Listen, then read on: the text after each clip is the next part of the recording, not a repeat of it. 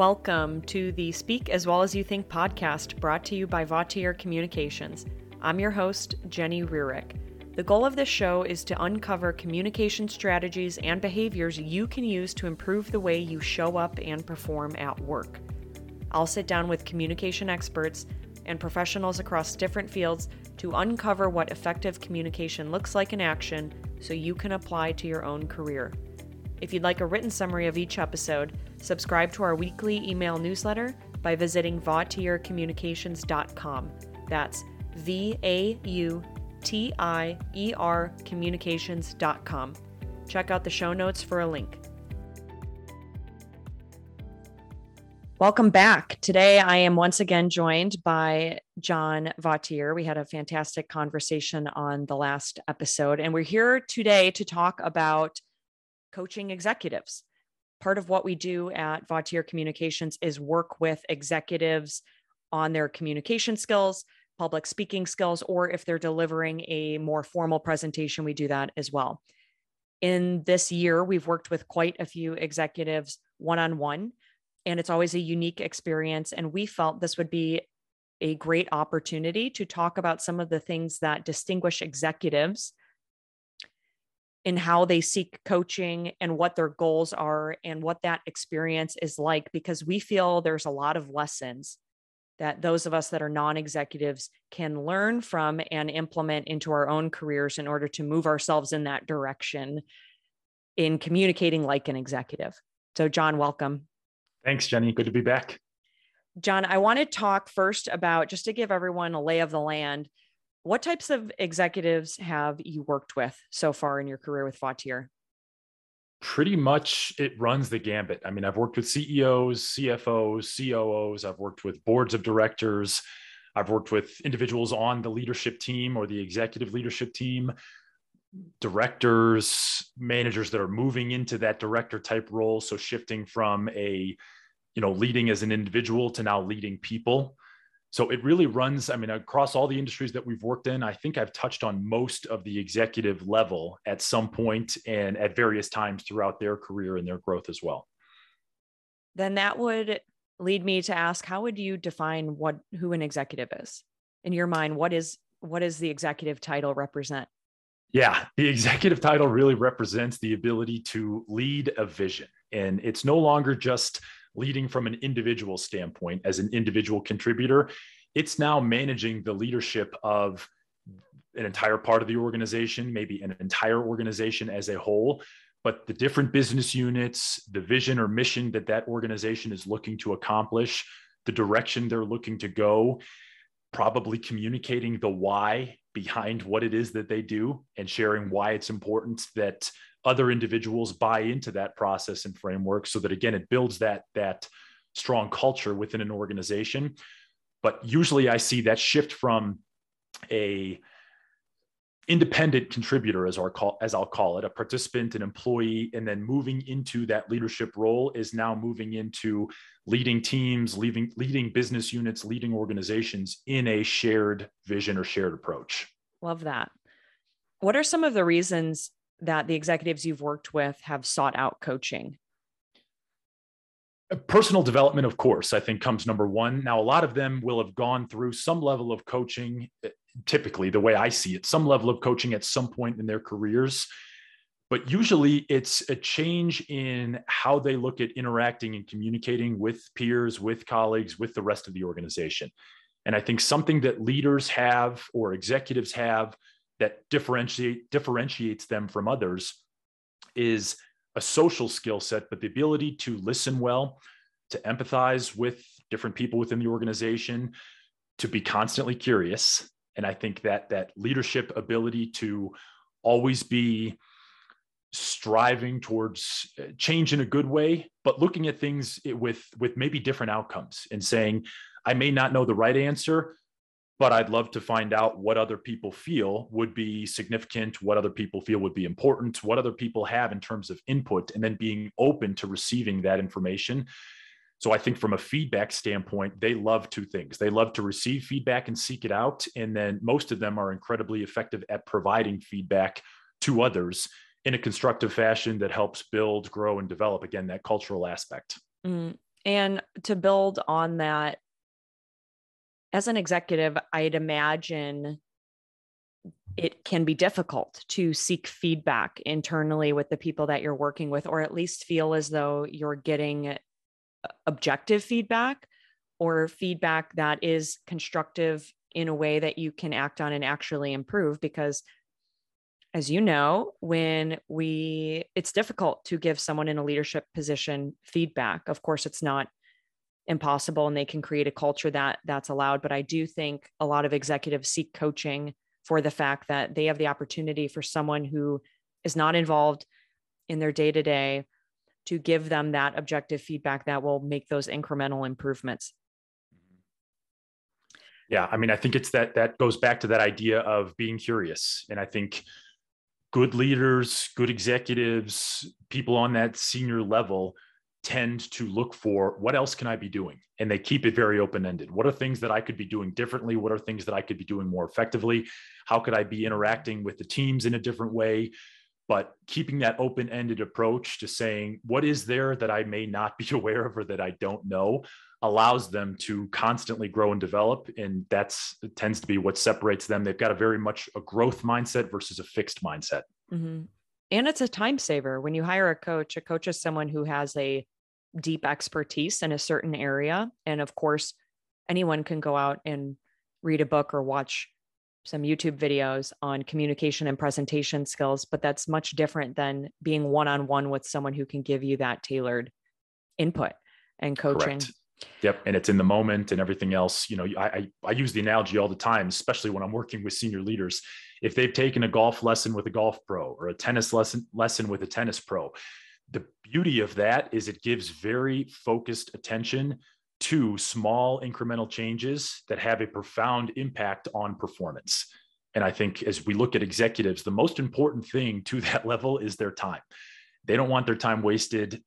They don't want people to use their time poorly. And so as they seek out coaching or seek out those development opportunities they focus so much on brevity and say how can we maximize this interaction and get more with with maybe less? Mm-hmm. and that's a great segue into my next question which is most often when now we have executives who participate in group programs which is fantastic because i do think those entry and mid-level and more senior level professionals benefit from being in a group with executives that it elevates the entire group. But most often we work with executives in more of a private coaching session. Mm-hmm. How is a private coaching session with an executive different than, let's say, a private coaching session with a non executive, or even maybe in comparison to group programs? Sure. A couple things stand out. First is timing. So, usually the structure is a smaller time window and the reason being, Jenny, is, senior leaders, executives at that level maybe don't have the amount of time on their calendar to dedicate specifically to four hours of coaching in one given day. And so it might be 60 minutes, it might be 90 minutes, maybe it maximizes in that two hour window. And then it's multiple touch points. And the beauty of those multiple touch points is you have an opportunity to acquire skills and then go out and apply those skills. And I'll go back to that analogy of a, a, a golf lesson. You take a golf lesson from a pro, and that pro typically works with you for maybe an hour, maybe 90 minutes. What he or she normally says after, go to the driving range, go to the putting green, go to the chipping area, go and get some repetitions in, but start to use these new tactics, techniques, tweaks, whatever we'd like to call them, apply them, and then come back for our next session and let me know how they're going. Give me some feedback on what worked well, what you feel didn't work well, and then how can I start to bridge those gaps or connect those dots for you? So, timing would be the first and probably most significant difference when working one on one or with executives compared to the, I'll, I'll, call it general population of participants that we work with in, in those bigger group settings. Good. And I just to build on that, I think you bring up an important point is coaching multiple coaching sessions is an, an investment of time. But for the the point you brought up they know that the multiple coaching sessions is really what keeps them accountable to implementing what they're learning which is the value that's realized in hiring a coach. Now training sessions a one-time training session is incredible especially if you're getting real-time coaching like we do in our programs because you can see the change and you are armed with the skills and the know-how in order to continue to practice. But it's no different than people who hire personal trainers. Most of them know how to work out. They hire a personal trainer to keep them accountable. Yep. It's very much the same with executives. I, they i find that they greatly appreciate like you're saying those multi- multiple touch points because it, it keeps them accountable to actually implementing the skills that they're learning and they realize so much more value at the end of that than maybe others would. Correct. And i think they see value and importance in the journey and not just the destination. And it's not just feeling as though oh i finished that training program i'm now good to go. It's realizing okay these little incremental changes these little shifts or tweaks end up being the things that have the profound impact on success, on your ability to connect with your audience, to lead business units, lead parts of the organizations, shift culture. All those things matter quite a bit, especially as you get higher in your careers or you move up that ladder. Great. So, timing is one thing you've mentioned. Is there any other way that a private coaching session with an executive is different than other coaching sessions? I think the direction of where it goes does shift, but that's going to be case by case, Jenny. So in some cases, the executive that I work with will come in and say, John, here's really where I want to focus our attention. Here's where I'd get the most out of this. Now, I normally open by saying, how do we want to make good use of the time here? I keep it very open ended because I want to hear from them. What are they going to look at and say that was a successful interaction or that made sense in terms of what I just dedicated timing wise? In other instances, they'll say, John, help me understand what I don't know. And that's really where I love that they put the onus back on the coach to say, okay, here are the categories that we coach around from executive presence to the message itself to maybe the different delivery channels that are available to us, how to interact or manage question and answer or field questions when we may not know where they're coming from. But those are areas where they say, I don't know what I don't know. So highlight what areas you feel are most important or what are those four pillars that make effective communication exist and then let's fill in the blanks from there. And let's do some touch points. And maybe someone will say john i'm, I'm good with executive presence or i have knowledge or understanding in that. What i don't know or what i haven't given much thought to before is how to frame or build a message effectively for different audiences. And that's where we pivot and we shift over to that section or that quadrant so to speak and we focus our attention there. So i like because it's one-on-one it gives you so much more ability to pivot shift and then change directions or change course and I look at this as, you know, moving a speedboat is a lot easier to do versus moving a cruise ship. And I think having that flexibility and openness allows for a good use of time. I think that's an important lesson that non-executives can learn from executives is you really benefit the most from training whether it's in a group setting and coaching in a group setting or one-on-one is either knowing going in what value looks like for you and what success looks like so that you can steer it in the direction in that direction or knowing what questions to ask at the beginning so that that coach and you can collaborate or co-create what is the vision for the session that we have so that when you leave it was valuable to you in your day to day and it wasn't just check the box.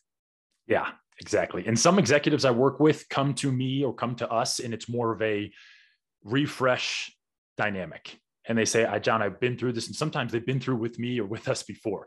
They say, John, you and I worked together three, four years ago, and I'll often remember the interaction as well.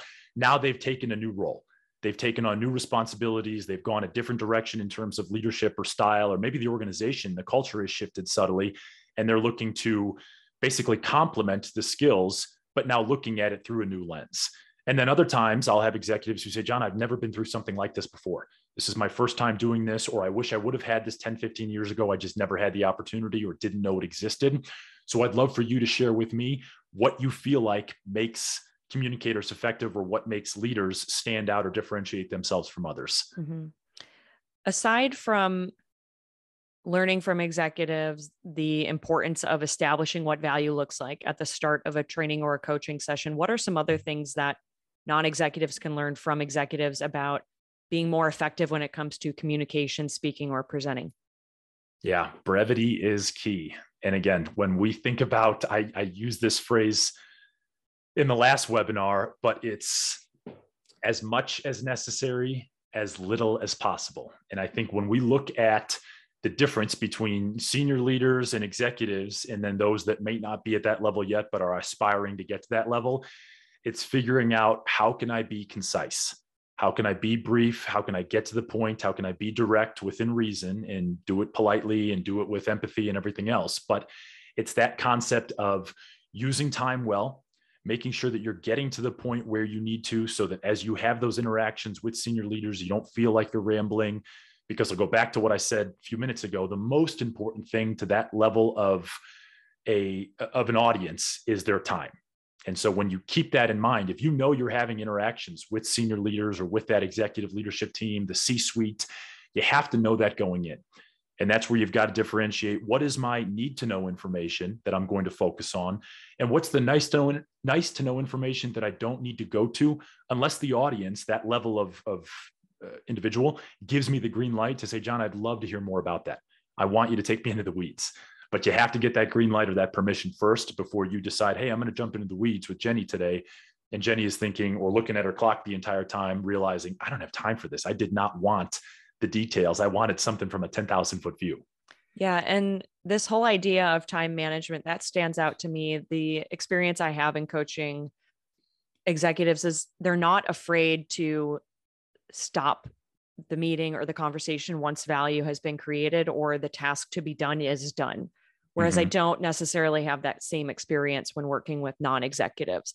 And it takes courage and an understanding of, again, what value looks like. I love that. Is there anything yeah. else you think non executives can learn from executives when it comes to either how to manage coaching or how to communicate in a way that allows the message to focus on who the audience is and whatnot, because I find executives are also really good at that. Yeah, I love when executives are coachable. And I think there's this coachability aspect that allows them to realize, regardless of my title or my position or my role, I don't know everything. And I love when they have that approach because it allows me to really do what, what I feel I do best and provide value, open eyes, make small changes or iterations it's challenging. And I've had experiences with this throughout the years where you work with an executive, a C suite person, a senior leader, and they basically say, John, I've been through this before. I know everything about communicating, or I feel like I don't need this coaching. I don't need to be here. That's challenging because they're resistant to, to shift, to change, to buy in. And it just makes that interaction more difficult. And so I would I would advise anyone that's looking to get to that senior level, which I would imagine is most of us at some point, we want to continue advancing and promoting throughout our roles and careers, be open and be willing to being coached. I think that coachability aspect, and you look at it from athletics, great athletes are great athletes because they are able to be coached. Great coaches are great coaches because they say, I can take a phenomenal performer, a phenomenal athlete, and I can coach he or she or they through different changes and iterations and move the needle just a little bit. But any little bit of development can be huge at that level as we think about moving and again creating change moving cultures shifting or driving visions and missions all those things make a difference but you have to be able to be coachable in order for that to happen yeah it reminds me of that story of atul gawande the surgeon who's also a fantastic author. He talks about how i, I believe in his 40s he had been in his his career doing surgery for many many years and he was at the top of his field and he felt as though he was on a plateau and it was really uncommon for people in that position to bring in a coach and yet what he did is he outside hired a retired i believe a retired surgeon to come in and observe him doing surgery. And the impact that that coaching had on him he said was tremendous. And all they did were little tweaks. I think one of them was that the coach recommended that he adjust the angle of his elbow when he was doing something and yet it had an impact on the outcome of that surgery. And i do find executives appreciate those small little tweaks as well because typically those small things have the greatest impact. And those of us that don't appreciate those little nuances miss out i think on a really big opportunity to distinguish ourselves amongst our peers or others that we're working alongside Yeah, and small details matter so much, and I think that's that's what I notice most from my interactions with senior leaders in the C-suite is their willingness and openness to small changes. And again, we go back to the golf analogy. It can be the slightest difference in wrist angle, or to your point, the surgeon analogy there, the elbow shift. Maybe it's shifting weight to the front hip versus the back hip. All of these tiny minor adjustments are what make the difference at the end of the day. And it, it's not reinventing the wheel every time. And I know that most executives will say, I'm not interested in that, which is great. It's the coach's job and the coach's responsibility to realize, okay, if we just make some small iterations, here's how profound the impact will be. Is there a any one executive coaching session that stands out to you or that's memorable you can share with us from your previous 10 plus years doing this? Yeah. There's been a bunch. I think one that stands out the most. I worked with an individual. He was a CEO at the time, leading an organization, and he came in. He had not been coached before.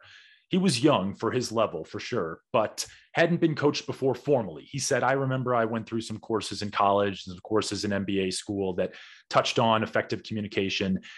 He said to me, he said, John, I have a stutter. When I get nervous or I get in front of a large audience or I get in front of content that maybe I'm not as familiar with, but I'm still responsible for taking the audience through that message I tend to have a stutter. And it was a very small technique change that we shifted with the eye contact. And that's what typically drives either stuttering, stammers, the non words. But in two 90 minute sessions, we saw significant changes in his ability to really be able to cleanly deliver messages. And it was something that he said he knew he acknowledged at the front end. He said, I'm not shy about it. I really don't let it get in my way. I realize it's something that happens, and I'd love to find out how I can manage that or start to uh, avoid it from happening more frequently. But it's one of those things that he was so open to changing or trying some new techniques. And as soon as he made those small adjustments, the impact was significant. And he he was we we video record everything, so he was able to see the difference between his first video recording where I hadn't introduced any skills. I basically said, let's take a baseline or a benchmark. Let's see where your skill set is at now.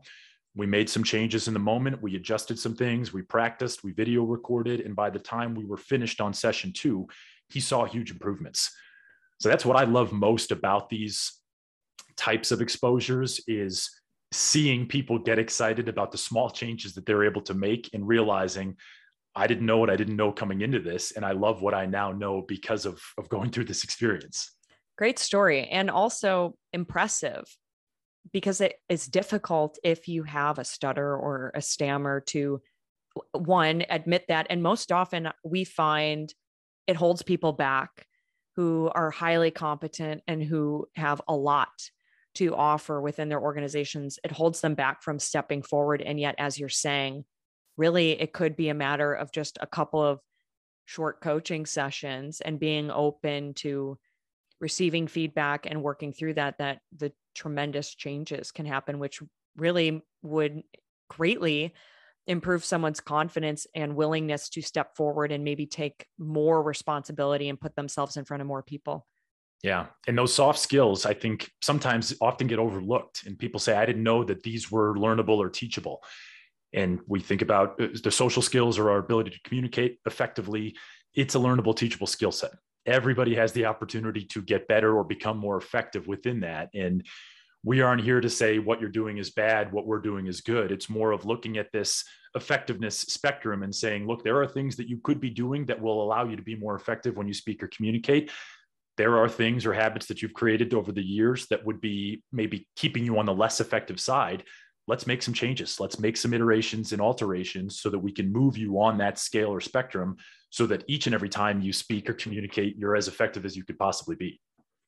I say that often to the people I work with is you you're getting hundreds of reps and you're practicing something every day. Do you know what you're practicing? You're perfecting yeah. some type of communication, speaking, or presentation skills, whether you're aware of it or not. Yep. So why not learn how to be more effective doing that? So all of the hundreds of reps that you get every day, you practice perfectly and you practice skills that will make you more effective.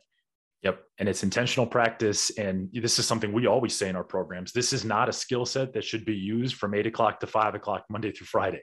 that leaves a whole lot of time left on the table that you could be getting repetitions. You could be fine tuning that craft, sharpening those tools to add to the toolkit in your social interactions. And most people will say, John, I'd probably argue that I would communicate more personally or socially than I would professionally. And I think this idea of strictly presenting, I know we talked about that in the last webinar or the last uh, podcast, strictly presenting maybe people say, John, I only do that formally two, three times a year. And it's like, okay, well, you communicate all the time. You're doing it with family, friends, spouses, colleagues, kids, everybody. Use the skills well so you can continue sharpening those and they just become automatic. Mm-hmm. And you know, great, when I'm opening my mouth, I'm going to be effective as I'm doing it. Mm-hmm. Yeah. To close things out here, what advice would you give people who communicate up or present up to executives? You've worked with so many now. What do you find that they appreciate when others are communicating with them? Yeah. So it goes back to that idea of brevity. When you know you're interacting with that higher level, the senior leadership team, the C suite, make sure you go in with information that you feel is need to know to them. And you can even open that talk. And a lot of people look at this as more of an executive summary or let me talk you through the high level points I think we need to touch first that I feel are most important. And then if there's areas you would like me to go into more depth, please share that with me and I'm happy to go into those weeds with you. But knowing that up front has more of a proactive approach as opposed to reactive. And now I like to tell people you get to play a little bit more offense. You get to lead the dialogue, you move in the directions, but you're not having to play defense so much because if you go in and you want to share the entire forest with that level of audience, they may not want that. And then what happens is they start to pull the information out of you and they jump in, they interrupt, they interject, they raise a hand and say, John, can you tell me more about this? Can you tell me what's most important here? Can you tell me why we're going this direction with a recommendation versus another? And all I'm doing now is fielding questions. I'm being very reactive to it. And it feels like I'm playing much more defense than offense. And I like to tell people if you can control your controllables, you know who your audience is. The hope would be that you know who your audience is when you know it's going to be senior level, go in with a plan. Make sure you touch and focus on what you feel is most important to them and let them know. I feel what's most important to you is blank. I am happy or willing to go into any level of depth that you require, but I really want to make the best use of our time here. Put a period, stop talking, and let them decide where they want you to go next. That's fantastic. Terrific. And we've been talking about coaching. This is a good time to mention in a couple of weeks here on Monday, July 11th and Tuesday, July 12th, I'll be hosting an in person group public presentation skills program in Columbus, Ohio. So if anyone's listening and this has intrigued you enough to want to come and participate, receive some coaching, get some video taping in, that will be linked in the show notes. And then it's also on our website. John, again, enjoyed chatting with you today. And thanks for all of the fantastic information. Always, Jenny, it's been a pleasure. I'm looking forward to the next one.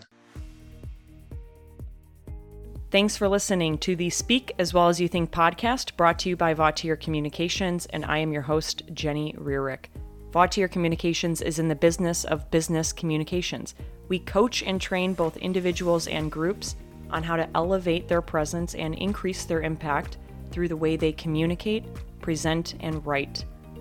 If you want to learn more about our in person or virtual training options, visit our website, www.vautiercommunications.com. That's V A U T I E R communications.com. Thanks for listening.